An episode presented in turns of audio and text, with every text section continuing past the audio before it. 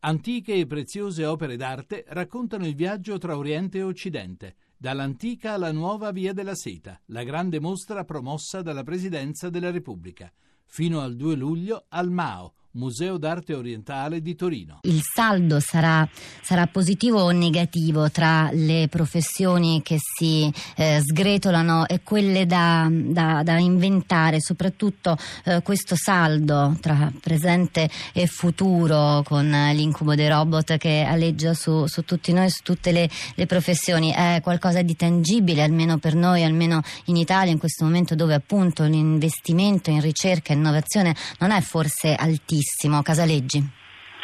Ah, buongiorno, intanto buon primo maggio a tutti. Eh, è certamente un grande problema, eh, dipende come lo sapremo impostare e sviluppare, nel senso che l'innovazione eh, noi scontiamo una eh, lentezza di partenza rispetto ad altri paesi europei, ma certamente oggi ci sono delle opportunità di lavoro incredibili e assolutamente da sviluppare.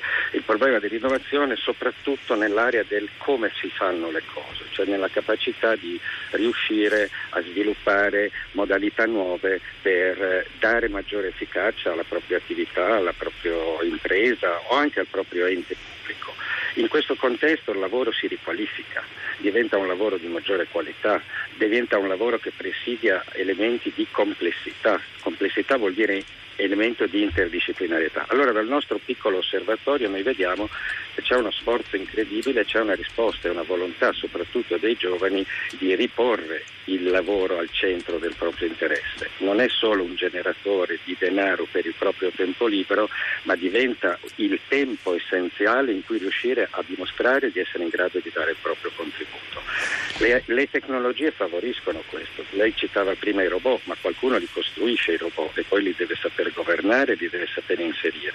Quindi si rimodella il modo di lavorare, non tanto si riduce la quantità. Per esempio, Casaleggi, da voi come si rimodella? Ora ehm, avevo letto, lo, lo, lo, ritrovate sul nostro blog eh, del, del, del, progetto TILT, Teorema Incubation Lab di Trieste, ci sarà un altro step, un altro passaggio a breve, se non sbaglio, nei, nei prossimi giorni. Di cosa si tratta?